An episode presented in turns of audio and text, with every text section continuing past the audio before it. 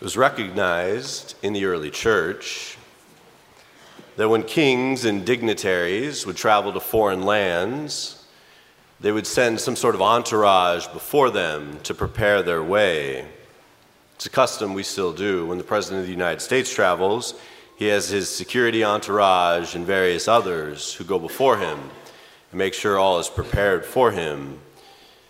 And so the early Christians said if Jesus Christ is who we say he is, he would have prepared the way before himself so that when he comes, people would be ready for him. And so they looked in the Old Testament and they found various prophecies of Jesus Christ. And these prophecies became what are called motives of credibility. They are reasons for believing that Jesus Christ is who he said he was. If the prophets foretold him, and then he came and fulfilled, that is a mark of divine activity, since only God can foretell what is to come. And of all sort of the prophecies of Christ, the one we read in today's first reading is probably the most famous Isaiah 7 Behold, a virgin shall conceive and bear a son, and they shall name him Emmanuel. Early on, people such as St. Justin the Martyr, who was sort of an early Christian apologist, he would argue using this prophecy.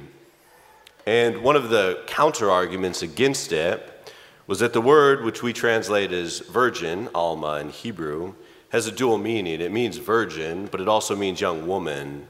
And so some people tried to get out of the prophecy by saying that all this is saying is that a young woman will conceive and bear a son. And I've always found that translation to be relatively absurd, to put it candidly because of the context of what is happening in the seventh chapter of Isaiah. And so it's worth sort of reflecting upon the first reading in its context. There was a king of Jerusalem, of the southern kingdom of Israel, and his name was Ahaz. And I always feel kind of bad for Ahaz, and I hope I don't become like Ahaz in the spring because basically he was someone who clearly was given too much responsibility and was not up to task. So hopefully next June you, you guys don't start calling me Father Ahaz, right? but when he became king, there were two military threats from the north. You had the northern kingdom, and you had the kingdom of Syria, and they were threatening to invade the southern kingdom, Ahaz's kingdom. And Ahaz panicked. He didn't have much military prowess. He knew his army was not sufficient to defend his kingdom. And so he wanted to go to the Assyrians because the Assyrians were kind of the biggest and the baddest kids on the block. And he wanted to form a military alliance with them. He would basically become their vassal and they would protect him and defend him. And the Lord said that's not a good idea because he knew what would happen is that the Assyrians would essentially impose their religion upon Israel. And their religion was pagan and idolatry, and God didn't want that. So God goes to Ahaz and says, Don't worry, I will defend your kingdom. Do not be afraid. And Ahaz says, No, I'm good. I like the Assyrians. It would be sort of like when Russia had invaded Ukraine if the Lord had appeared to the Ukrainians and said, Don't worry about NATO weaponry, you don't need artillery. Go pray the rosary, go celebrate Mass, go have processions, and I will defend you. And as you can imagine, that takes a great amount of faith. You can't see the protection of God. You can, you can see the Assyrians and their army and their strength. And so Ahaz wanted no part of God's help. He wanted the Assyrians.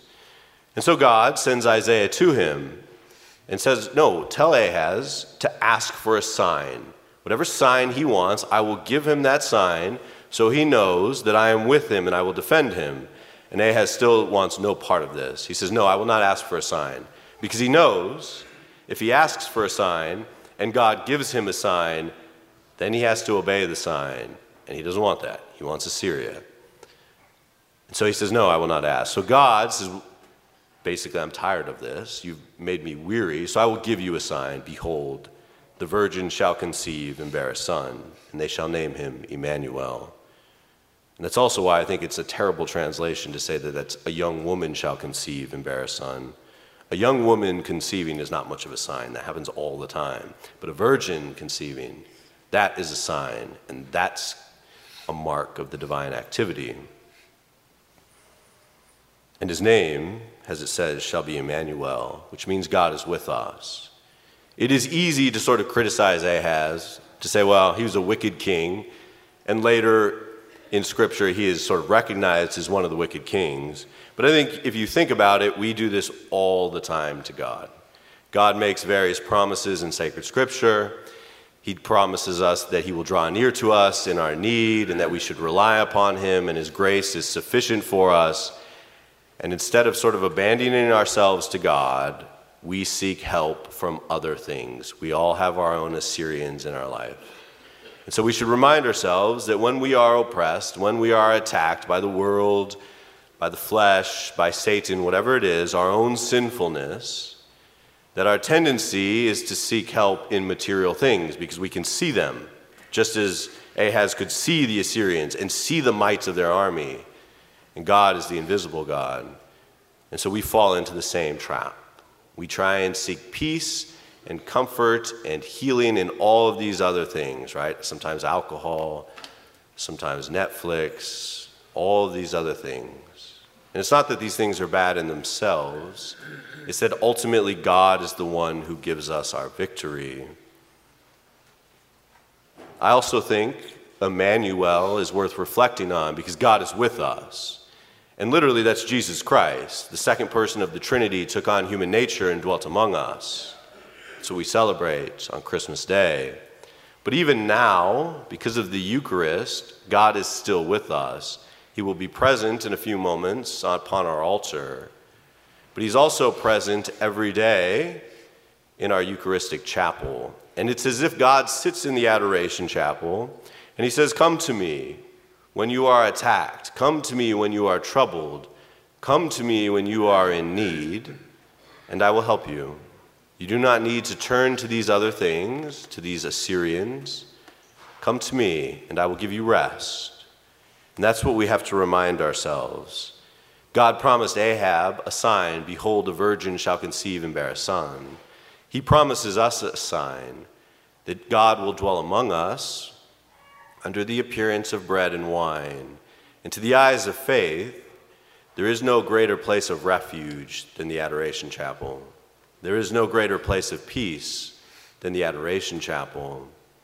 So, this time of year, I know things get difficult. I was talking to two of my priest friends, and I said, Are you guys grumpy? Because I'm very grumpy.